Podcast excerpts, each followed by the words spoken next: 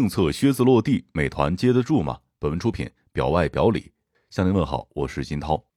外卖行业久悬的靴子终于落地了。2021年7月26号，市场监管总局等7部门联合印发《关于落实网络餐饮平台责任，切实维护外卖送餐员权益的指导意见》，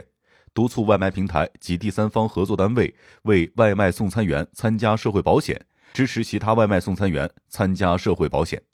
指导意见刚一发布，美团股价反应迅速，到7月27号收盘，美团股价已经暴跌 17.66%， 可谓是惨不忍睹。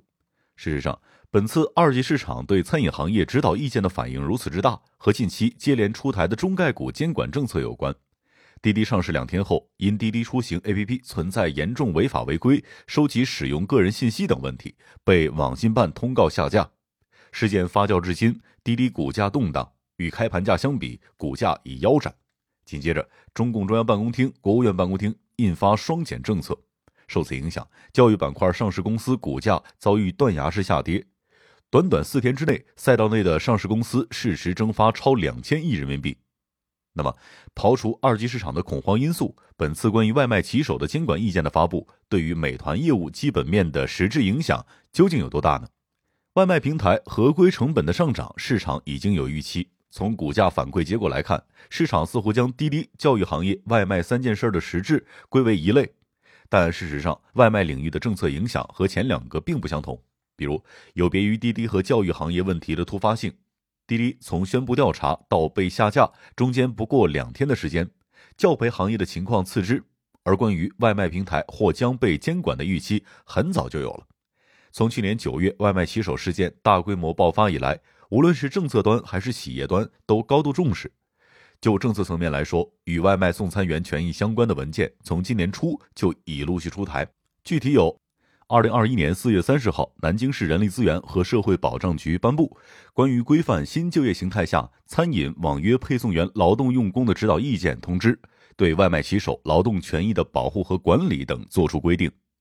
2021年7月22号8部门联合发布关于维护新就业形态劳动者保障权益的指导意见，旨在保障新就业形态下的劳动者的权益。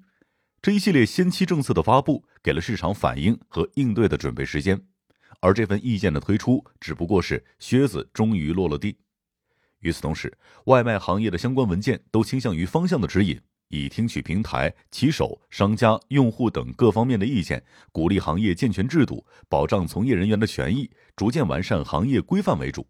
循序渐进的政策落地方式，给了企业一定的缓冲和准备期，理论上并不会动摇外卖平台的核心发展逻辑。当然，这是从长期成长性出发的预期，但不可否认，短期影响还是存在一些的。餐饮外卖行业业务成本增加，或将带来不确定性风险。接下来我们仔细解读政策，用数据说话，看近日针对骑手权益的政策究竟会对美团的成本端产生多大的影响。事实上，灵活用工新趋势虽然繁荣，但一直有徘徊在灰色地带之嫌。比如，有合同的叫劳动关系，个体户自营叫民事关系，而灵活用工没有统一规定和保障。而7月22号发布的意见提出了不完全劳动关系的概念，并将骑手、网约车驾驶员、货车司机、互联网营销师等新就业形态劳动者都归为此类。基于此，就外卖方面来说，市场的普遍解读是，无论专送、乐跑还是众包骑手，平台都需为其承担职业伤害保障等底线责任。至于社保部分，指导意见提到，各地要开放灵活就业人员缴纳基本养老、医疗保险的户籍限制，做到应保尽保。企业要引导和支持不完全符合确立劳动关系情形的新就业形态劳动者，根据自身情况参加相应的社会保险。这一部分更多被市场解读为企业要为全平台的骑手购买社保，由此会造成成本端的激增。然而，我们认为这份文件其实并未一锤定音，更多是希望全行业循序渐进地承担责任。我国将新型就业形态用工关系分为了3类，如果按照业内专送、众包和乐包骑手的分类，外卖专送模式大部分都是属于第2类劳动关系。意见里对于这类人群社保的态度是引导和支持，没有强制。实际上，这类加盟商骑手中有部分已经缴纳了社保。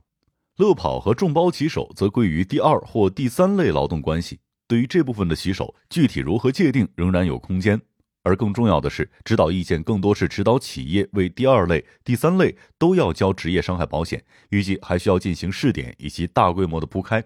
至于专送部分，对于保险体系部分的讨论应该还在继续，尚未有定论。那么，全平台骑手的职业伤害险缴纳会对美团成本端产生多大的压力呢？根据移动大数据监测平台的数据，高峰时段专送骑手的活跃度约是众包骑手的2倍。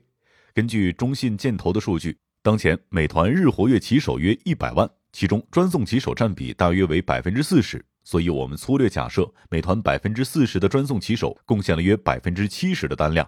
以2020年美团业绩数据为基准，缴纳职业伤害险之后，单笔外卖成本增加至 0.029 元，单笔外卖毛利润降低 5.3%， 经营净利降低 18.6%。 虽然经营净利降低 18.6% 的影响并不算低，但相比网传 40% 到 60% 的利润下降幅度，我们认为此番社会责任的承担并不会给美团以致命打击。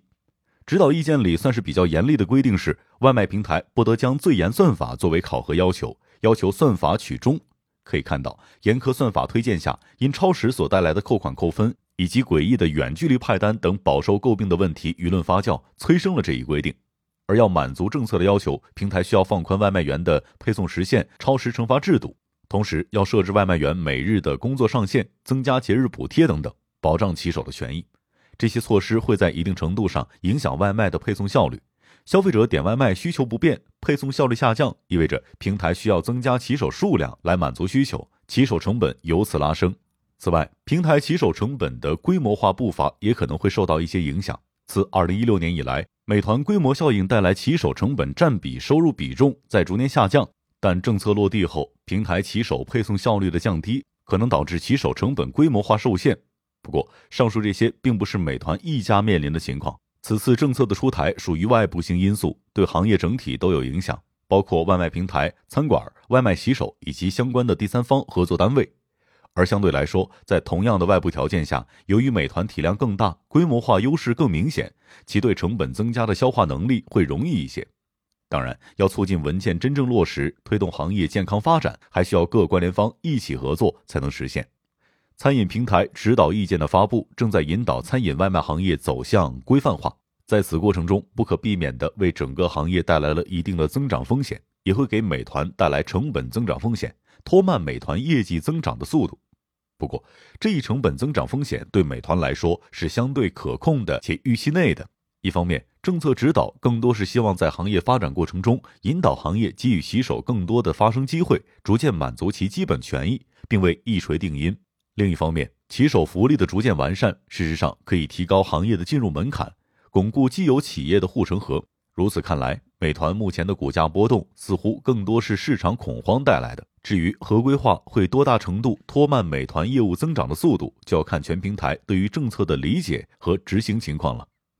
商业洞听是虎嗅推出的一档音频节目，精选虎嗅耐听的文章，分享有洞见的商业故事。我是金涛，下期见。